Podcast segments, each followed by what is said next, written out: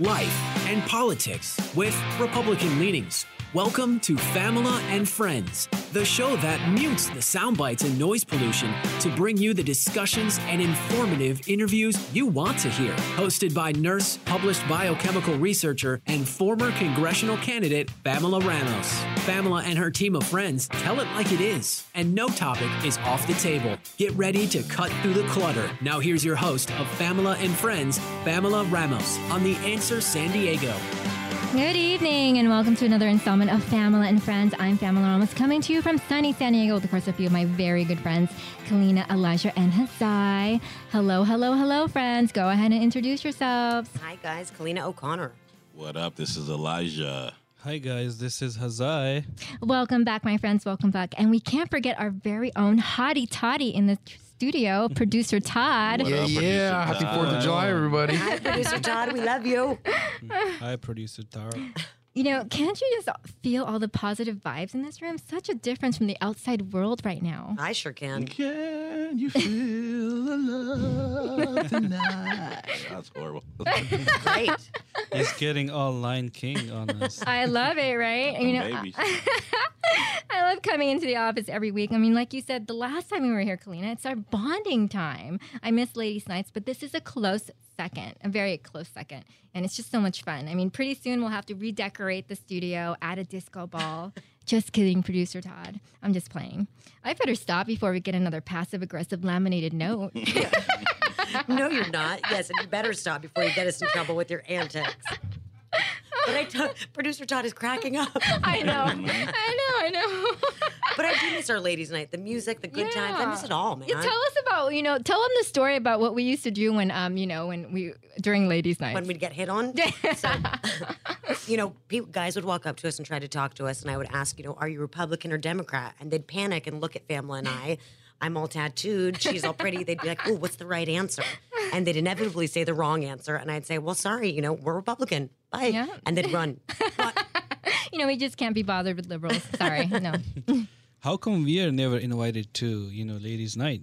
Man, are you serious? It's ladies' night. Let the ladies have their fun. Yes, thank you. Let the women have their fun. I mean, I think all the mothers out there can relate. It's tough balancing work, family, and other responsibilities, right? I mean, it gets crazy, it gets hectic, especially this past season when we were forced to shelter at home. And notice I said season, a whole season flew by us and we'll never get back, all because some virus had to escape some lab, intentionally or unintentionally.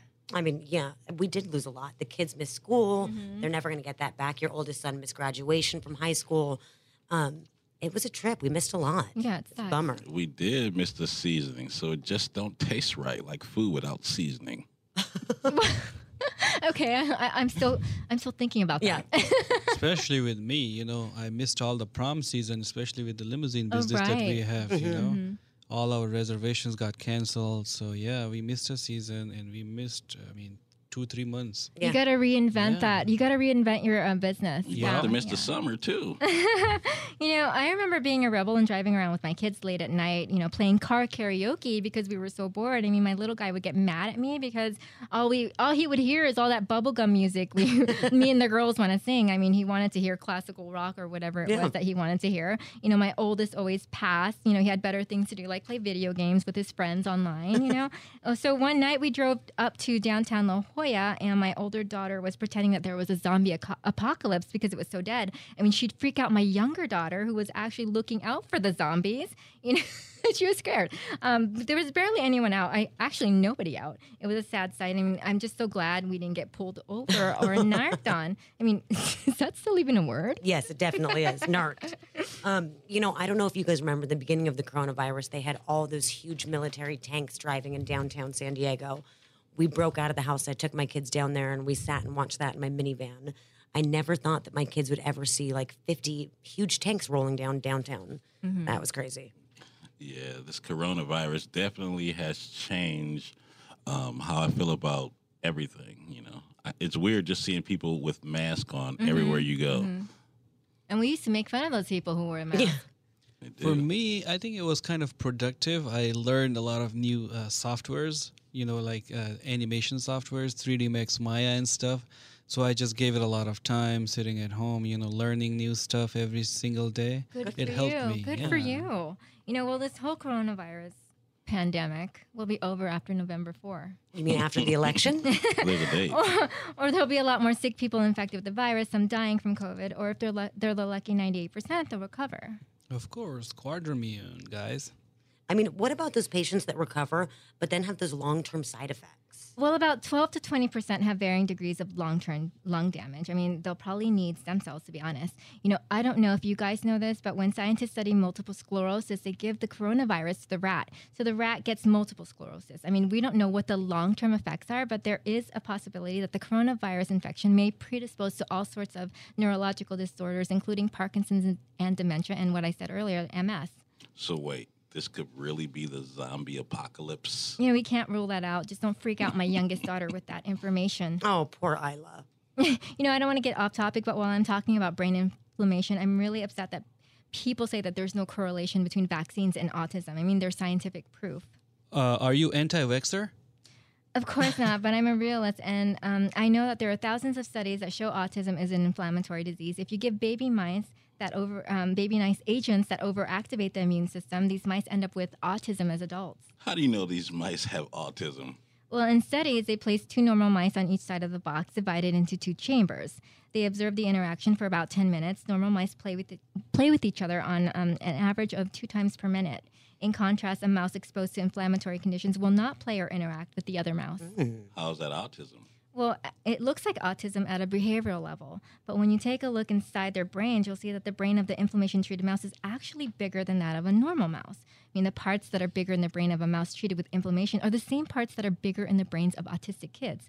Inflammation causes autism, especially in young children. So, what you're saying is that the inflammation causes autism in kids, right? Yes, as long as the children uh, have the predisposing genes that allow for the inflammation cause autism. Fortunately, not too many children have these genes. So, should we vaccinate or not? You know, it's all about risk and reward. What I'm saying is that there is a scientifically proven risk, and to deny that is criminal. So, if the inflammation in the baby causes autism, what does inflammation in adults cause? It causes you to be a Democrat. Oh, you know, good I. I was getting trolled by Democrats who couldn't handle some of the memes that I was posting on my social media the other day. I post them because they're funny, and I really don't care what people think of me. I really don't. You know, one actually said, "Can you post something positive for once? Can you do that?" and I replied, "I drink my coffee strong with no sugar." Scroll on down, Snowflake. I mean, no place for him here, right? Yeah. I mean, I'm actually offended and offended for a valid reason. this fool was trying to infringe on my right to free speech. I don't think so. This is my page. Grow a pair or scroll on down. Definitely sounds like he's trying to infringe on your First Amendment rights. I mean, seriously, what a loser. We know those memes are supposed to be funny, right? Yeah, it's funny because it's true. Some people on social media, you know, take things so seriously. yeah. you know, anyway, sorry for the science lecture back there, guys. How was your week? My week was good. Uh, there was a huge protest at Mayor Faulconer's house. So Oh, wow. I live in OB. He lives in Point Loma, so that was really close. My week was good. If I was Faulconer, it would not have been so good. So I'm No. grateful. Yeah. My week was great. Uh, did a lot of research.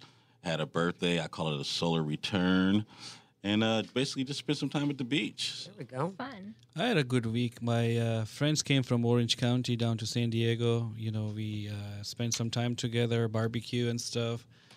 Uh, it was a good time. We had fun. Nice. Nice.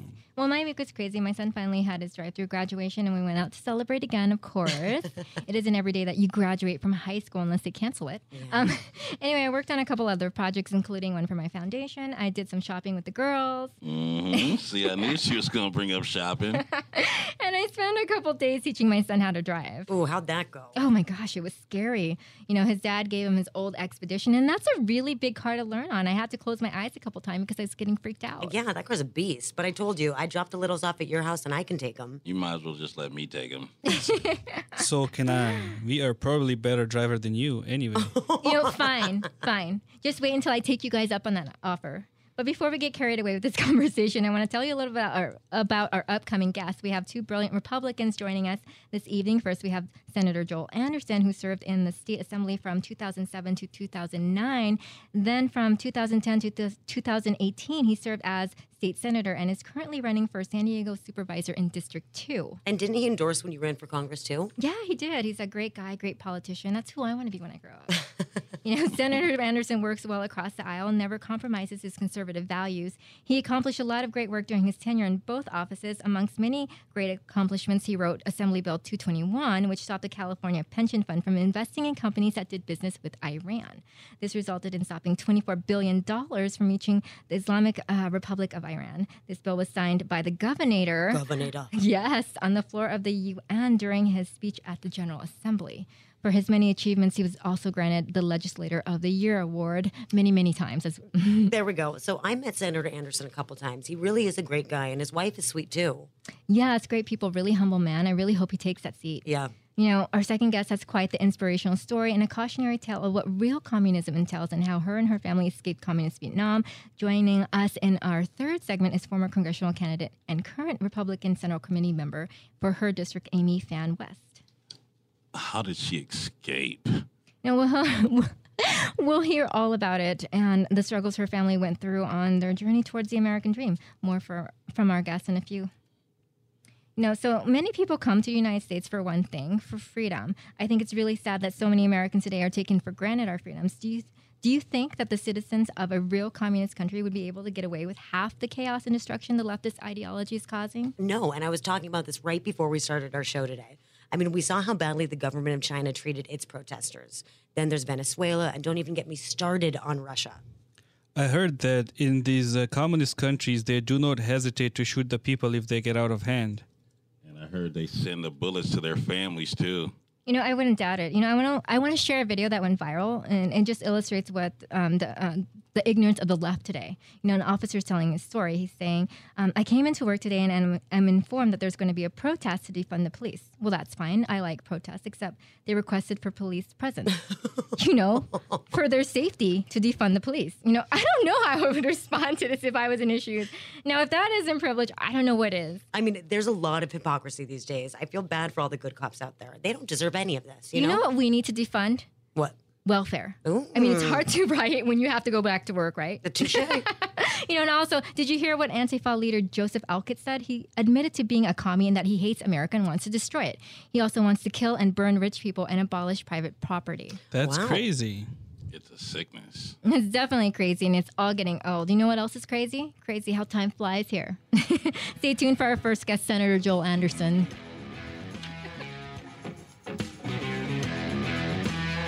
More of the discussions and informative interviews you want to hear is on the way with Famila and Friends on The Answer San Diego.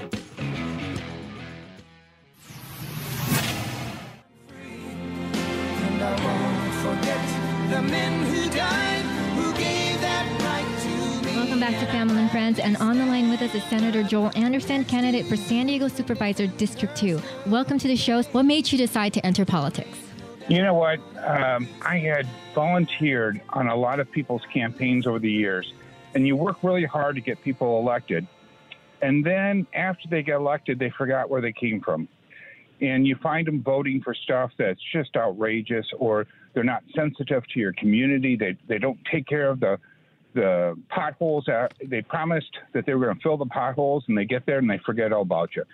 So I thought we deserve something better. And you can't complain if you're not willing to step up and do it. Mm-hmm. And a buddy of mine who was a state legislator at the time, he said, You should run. And so I took him up on it. I lost the first time I ran, but I learned a lot from it and I learned about my community in a much deeper way, which turned out to be very, very helpful later in my career. But that's what got me started. And then, you know, and you know this along the campaign trail, you meet people, you mm-hmm. hear their stories, and and it's and it breaks your heart because government isn't always fair. It isn't. and all I wanted to do is lift people in my community. That's awesome. Mm-hmm. Okay, so what is the most exciting aspect of being a politician? Well, I I don't. After you win your first election, you can't deny that you're a politician, but.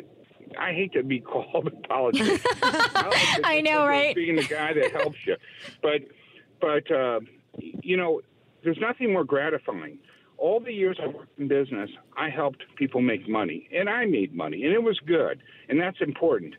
But when people call your office and they're destitute and they have exhausted everything possible, and you're able to fix their problem, there's nothing more lifting.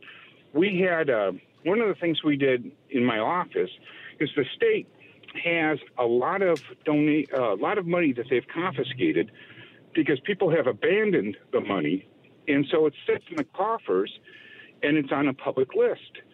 So I had a lot of interns working for me, and I had them look up uh, where the money belonged to. If it came from my district, we reached out and tried to connect the person with the money the state was holding for them.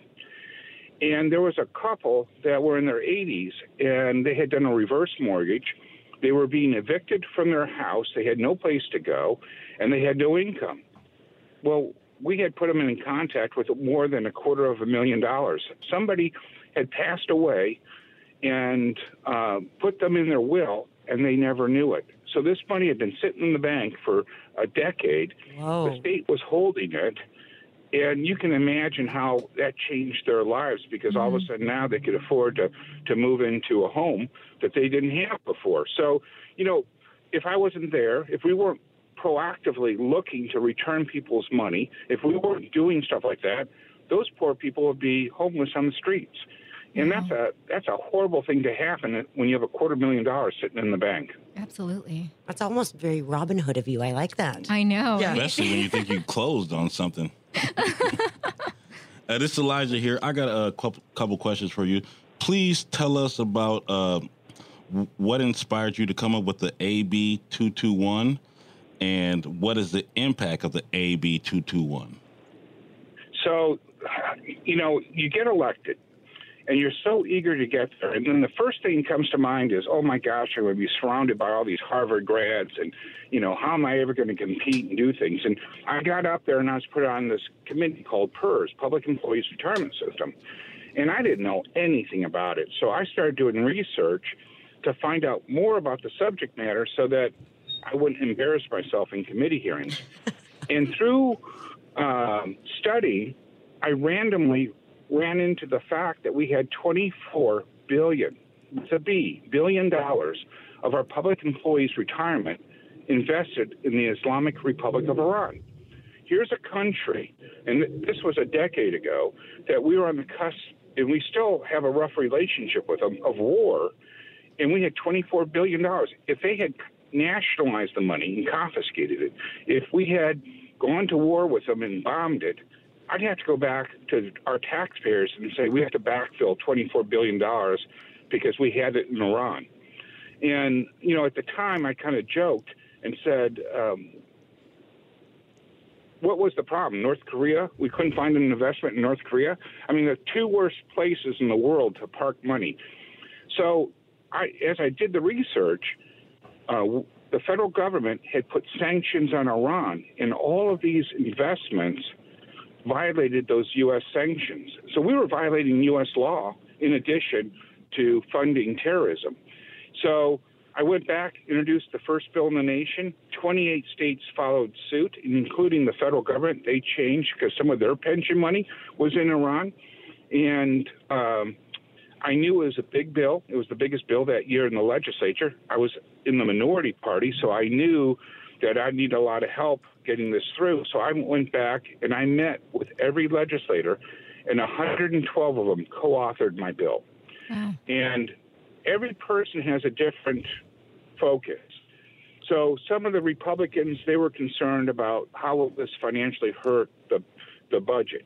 You know, they don't, most of the time, we don't like a legislator deciding how we invest. You usually want to get some uh, New York Wall Streeter to be, to make those decisions. But I don't think it took one of those guys to figure out that investing, violating federal law in a country that we're on the brink of war with is a good idea. And, Right. uh, Um, so, and then for a lot of the other Democrat legislators, human rights was a big issue. And so, you know, uh, this is a country that if your husband cheats on you, they bury you to your waist and force your fir- your uh, your uh, oldest child to cast the first stone. and they stone you to death. So, you know, there are a lot of good reasons why that money shouldn't be there. Yeah, absolutely. Uh, hi, Mike. This is uh, Kayam. Ha- hi, Joel. This is Kayam Hazai. Uh, congratulations on being granted the Legislature of the Year award. Can you tell us a little bit about that? Well, I actually have 27 of them. Nice. Who's counting? I know who's counting by now. the- the- I was counting very closely because uh, there's 120 legislators, and they only give one out to both houses. So there's 80 assembly members competing for one, and 40 senators competing. But over over the 12 years I was in the legislature, I ended up with 27 of them. The one um, that comes to mind the most is President Obama signed H.R. 3230 into law, which said any state that doesn't offer in-state tuition to GI beneficiaries, they would no longer pay out-of-state fees. We were one of three states that charge uh, GIs out-of-state fees. Even though they live here, we don't treat them as residents, and so they have to pay these out-of-state fees. Um, an assembly member uh, put a bill in AB 13, and it was it was Rocky Chavez. It took me a second to remember his name, but he put the bill in. Everybody in the assembly voted for it, all 80 members. Then it got to the Senate side, and uh, the senator the senator who ran a committee held it in committee and killed the bill without anybody voting on it. So I went back and I amended 20 of my colleagues' bills with its language. And um, long story short, I shamed them into resurrecting the bill and passing it. So 78,000 veterans had their benefits restored that would have lost their educational benefits. And I received seven Legislator Year Awards for that. Uh, even my own Republican caucus didn't uh, support it, but ultimately voted for it. That's so, awesome. you know, this just goes to show what one person can do if they're willing to work hard enough. And I, that th- those those um, there was seven different veterans groups that gave it to me, and so I'm very very proud of it. It means a lot to me. My oldest daughter uh, served in the Air Force, and my son is in the Navy right now. So I, you know, I that was one for the Gipper, right? I mean, I, I did one that is personal because of my kids are impacted by it. Beautiful. You know, you're now running for Board of Supervisors. What is it that they do, and why did you decide to run for Board of Supervisors? When you think about your quality of life, everything in your community is tied to the Board of Supervisors. Whether it's land use, whether there's an apartment complex being built next to you, or a trolley station, um, or a homeless shelter, all that stuff goes through the County Board of Supervisors. It also impacts mental health. I did a bill a few years ago with a Democrat, uh, joint authored, to get $200 million for San Diego County to help with mental health. We, Wow. everybody who drives and sees the homeless, many of them are talking to themselves without a cell phone. And, you know, if we could take some of that money and triage the homeless, we could get them off the streets, get them the help they need, and perhaps return them to a, a more productive life. Mm. I look at that and just think we can be lifting these people, but it takes hard work. And uh, that's really important to me. You know, how we leave uh, this earth uh, reflects on us, but it also how do we leave it for our kids and for our kids' kids, our kids' children. So for me, this is a very exciting time. I have all sorts of uh, I see all sorts of opportunities to improve our communities, improve the quality of life, and lift our kids all at the same time. That's great. I love that. Okay, so important question. What makes you the ideal supervisor?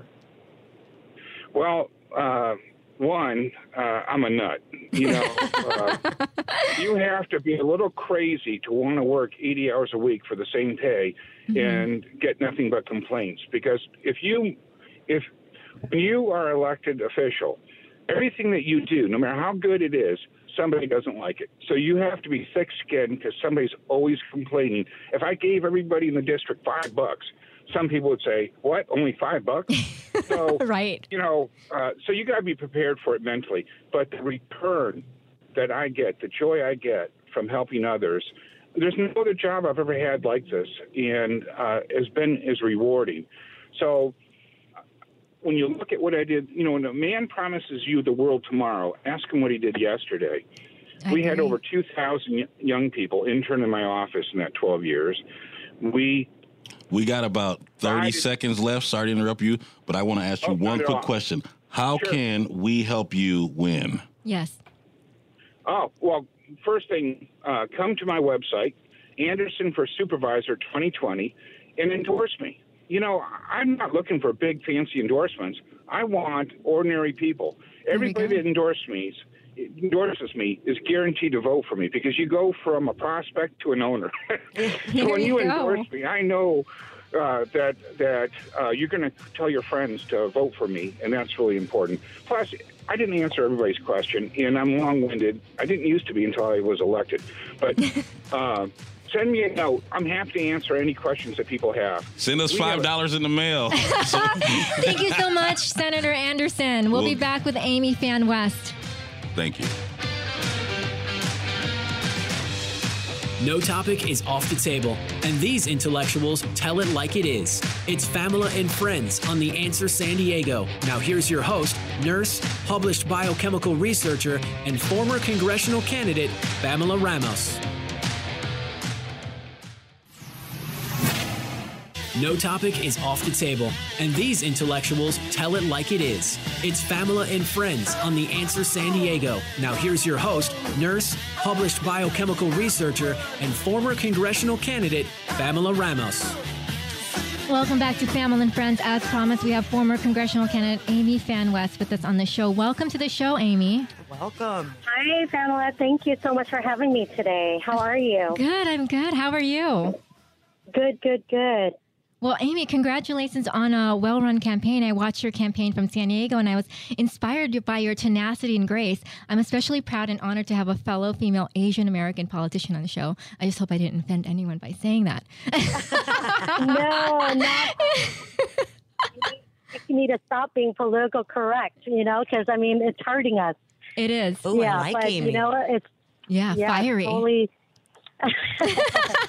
you know, and it's good. And you too. You know, I saw your race, and you did a great job as well. Oh, thank you. And Thank so, yes, and we just need great candidates who actually care for the people to run for uh, political office. Just because we have so many establishments that I think they lack.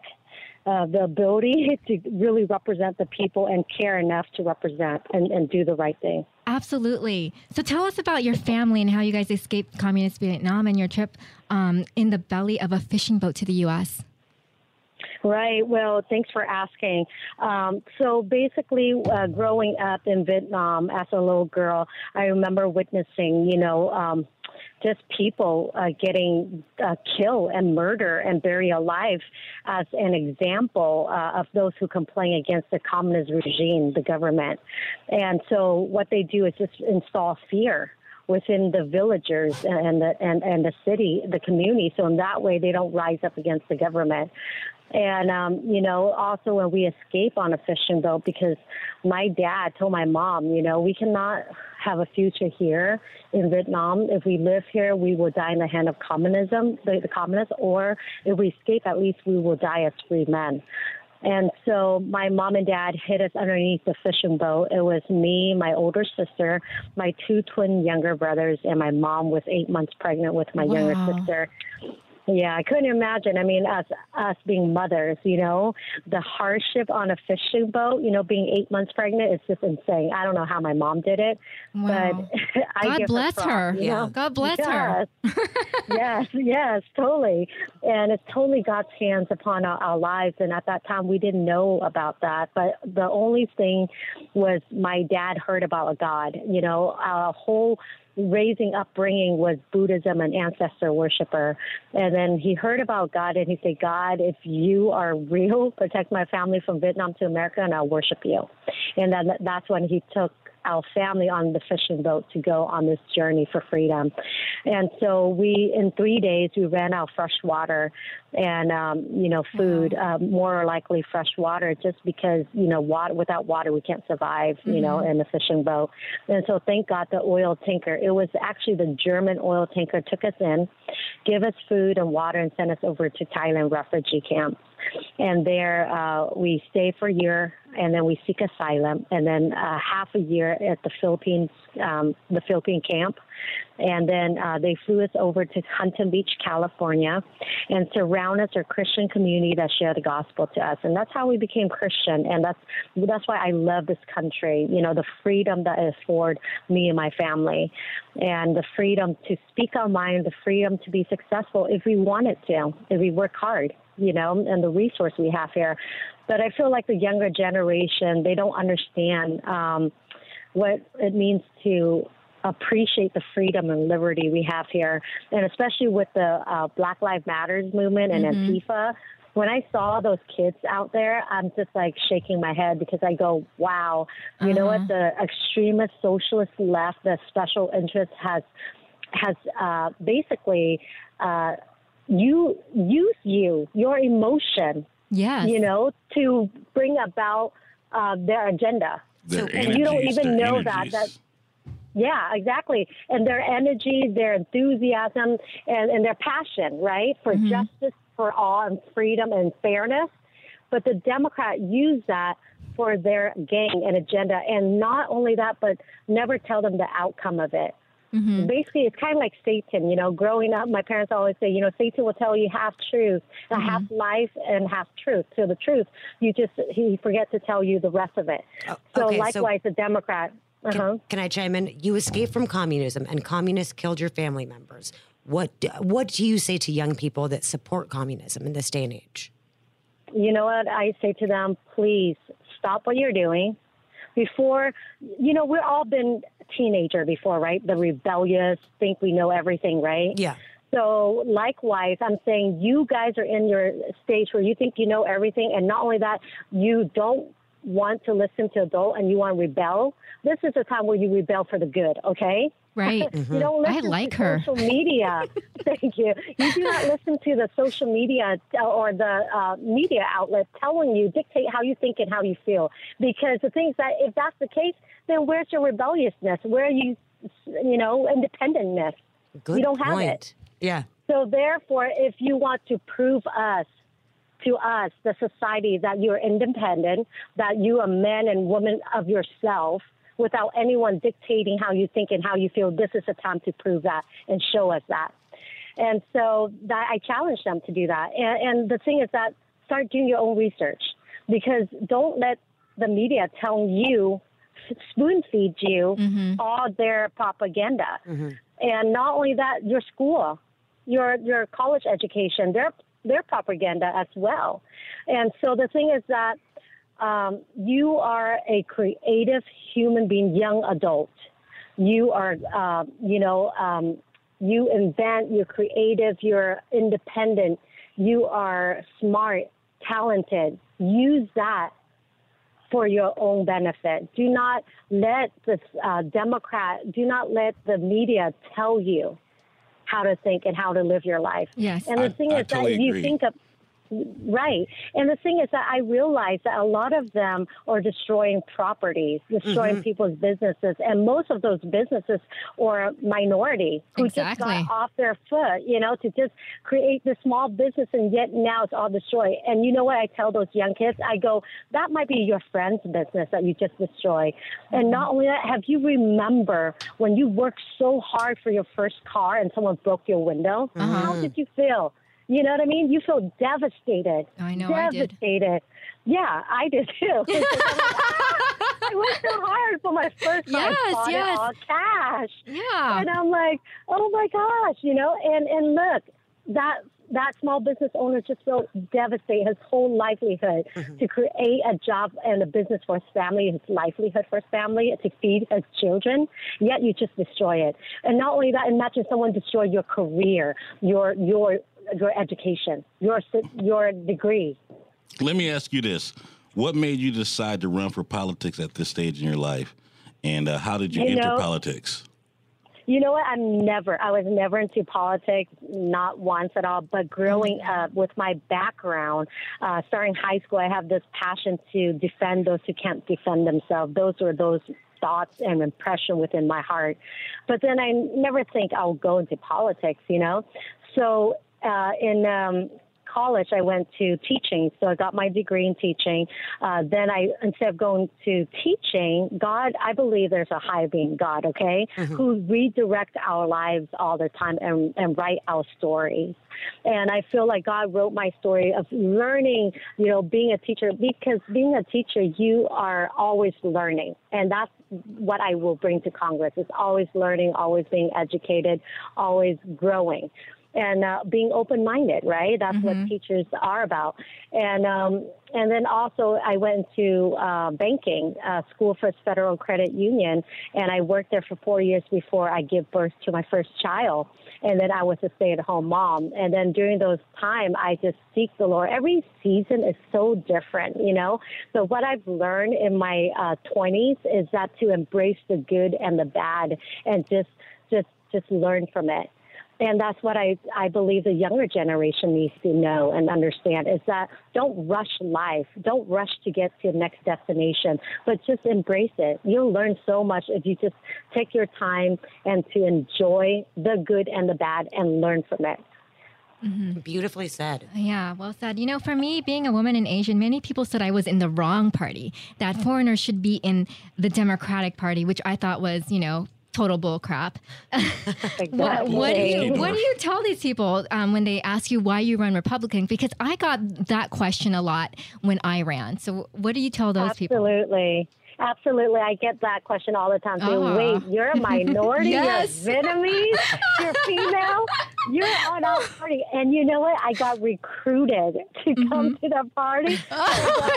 So, sorry, guys. Sorry, guys. I cannot, you know, I'm for life. I, I cannot for abortion. I can't do that, you know? Exactly. Can't. It's values, and so right? that's one thing I say my values, yeah. And I go, you know, I, I value your life as I'm talking to you. I value your life from the womb to the tomb. And I'm so happy that your parents did not abort you because now you have a future and you can write your own history.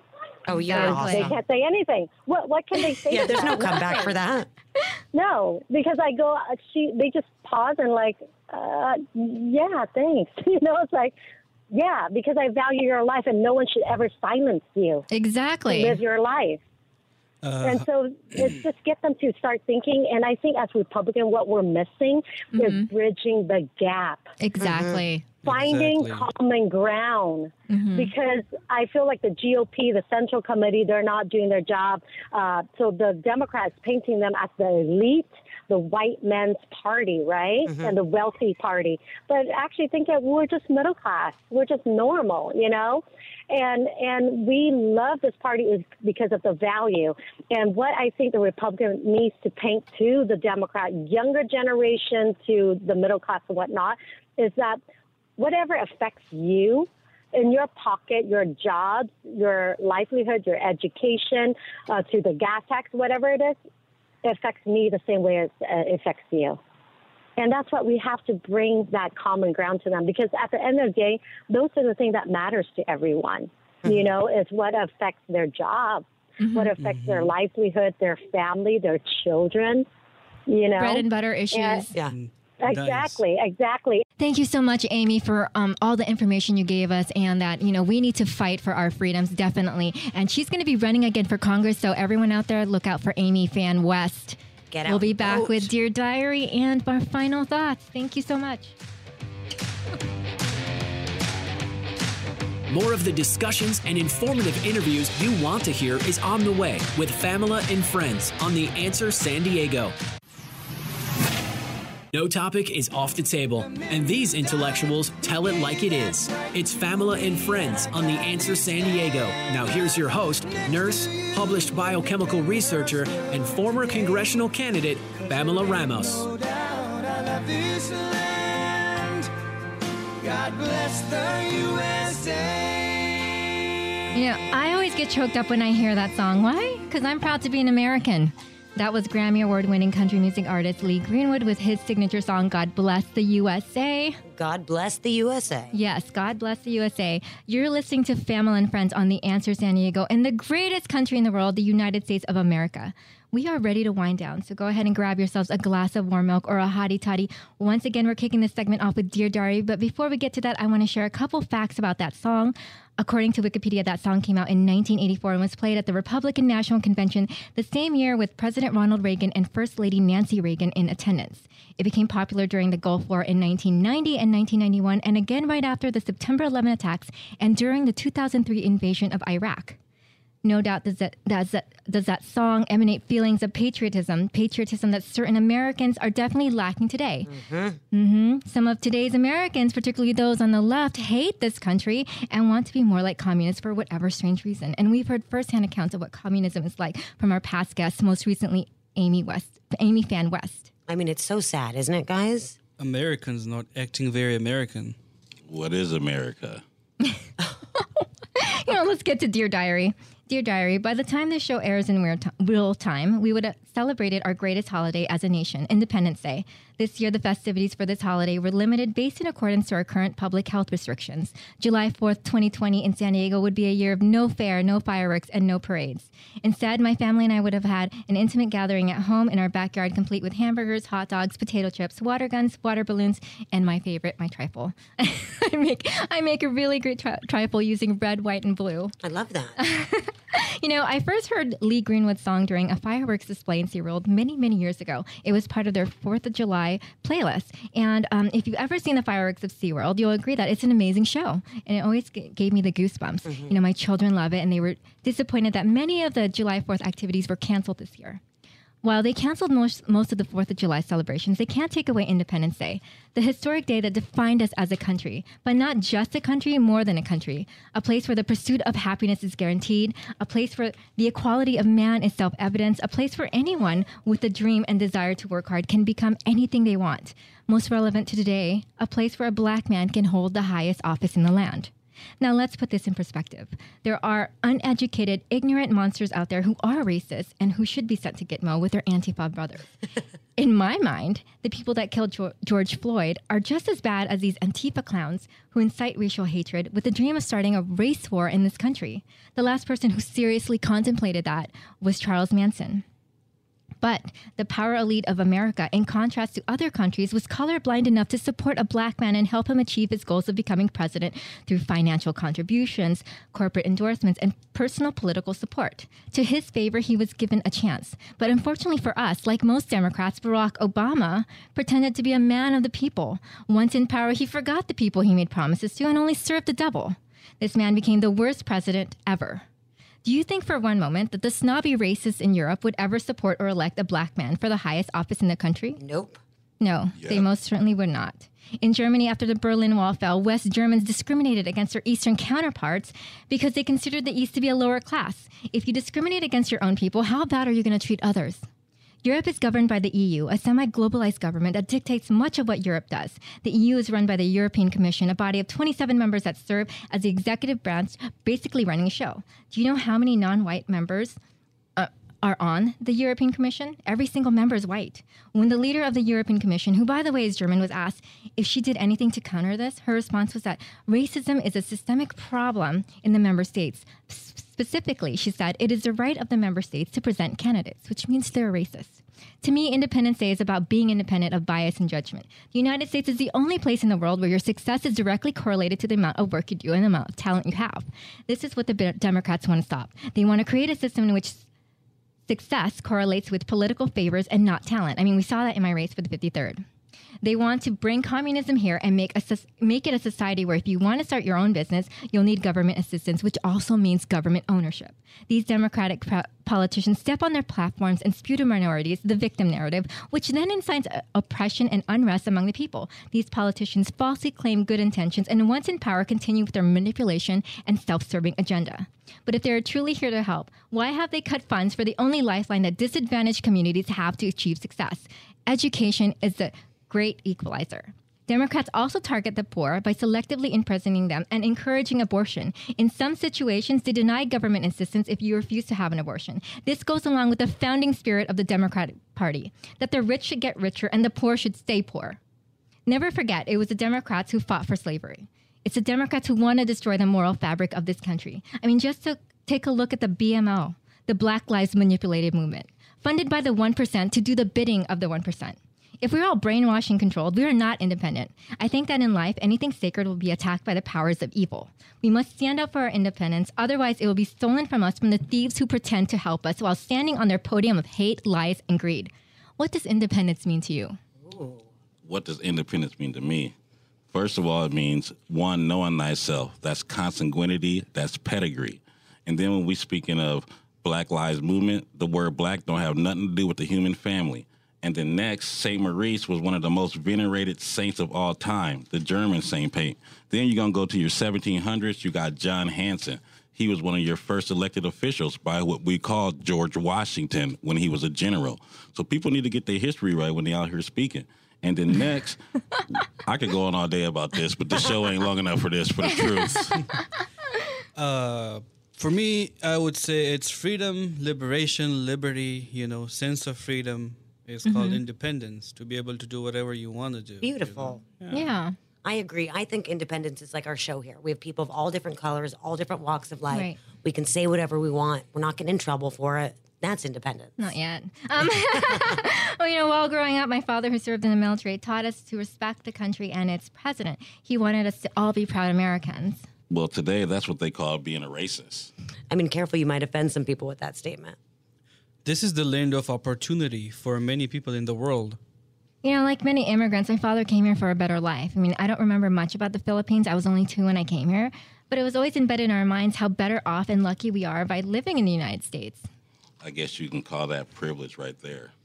It is a privilege to live here, and many people are taking that for granted with all their stupidities, you know? You know, speaking of privilege, Kalina, you grew up in Malibu, attended posh schools with celebrity children. Tell us what that was like. Yes, I did. You know, I grew up in between Malibu and Beverly Hills. I went to school with like Paris Hilton, Nicole Richie. I went to all the best private Catholic schools. Um, I didn't know that there was a different way of life. I thought it was normal to be dropped off by one of your housekeepers or nannies, you know, in a Jaguar, picked up by somebody else. I didn't know that there was, you know, a whole nether world Right. out there. I was very sheltered, very privileged.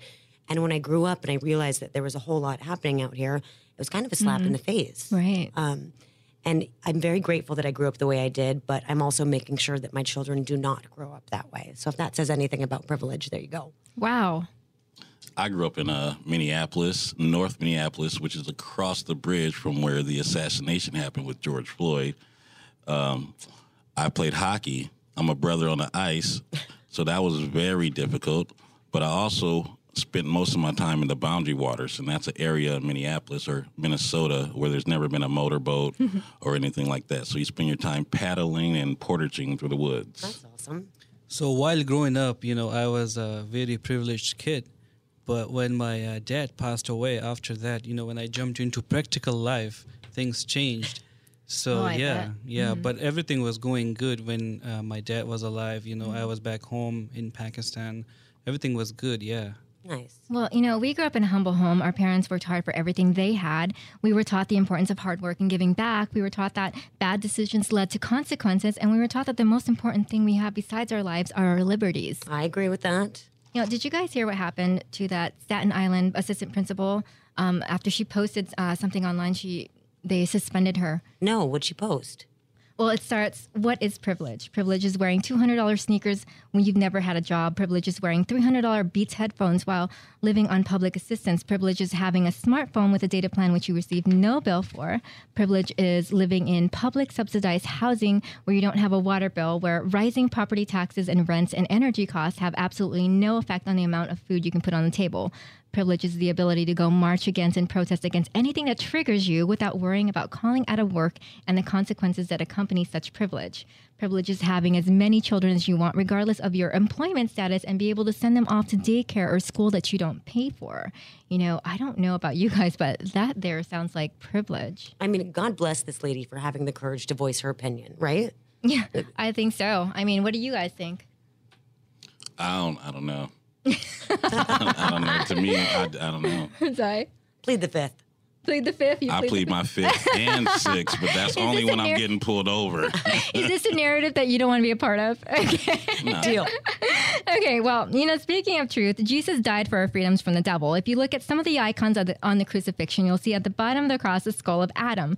When God became man and died for our sins, he died so that we may have independence from the chains of the devil. God has blessed our founding fathers with the wisdom and opportunity to create a nation based on the will of God, whose foundation is independence. Let's thank God for allowing the creation of a country based on liberty and justice for all.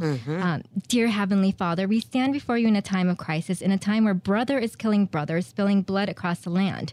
We have not forgotten the blood of the Lamb, which was spilt 2,000 years ago to redeem us from sin. In the name of the blood of your Son, we pray you, O Heavenly Father, to forgive and erase all hatred. We beseech thee to ignite, reignite in our barren and desolate hearts the flame of freedom. Endow us with the thirst for justice and grant us the humility to follow the words of your prayer.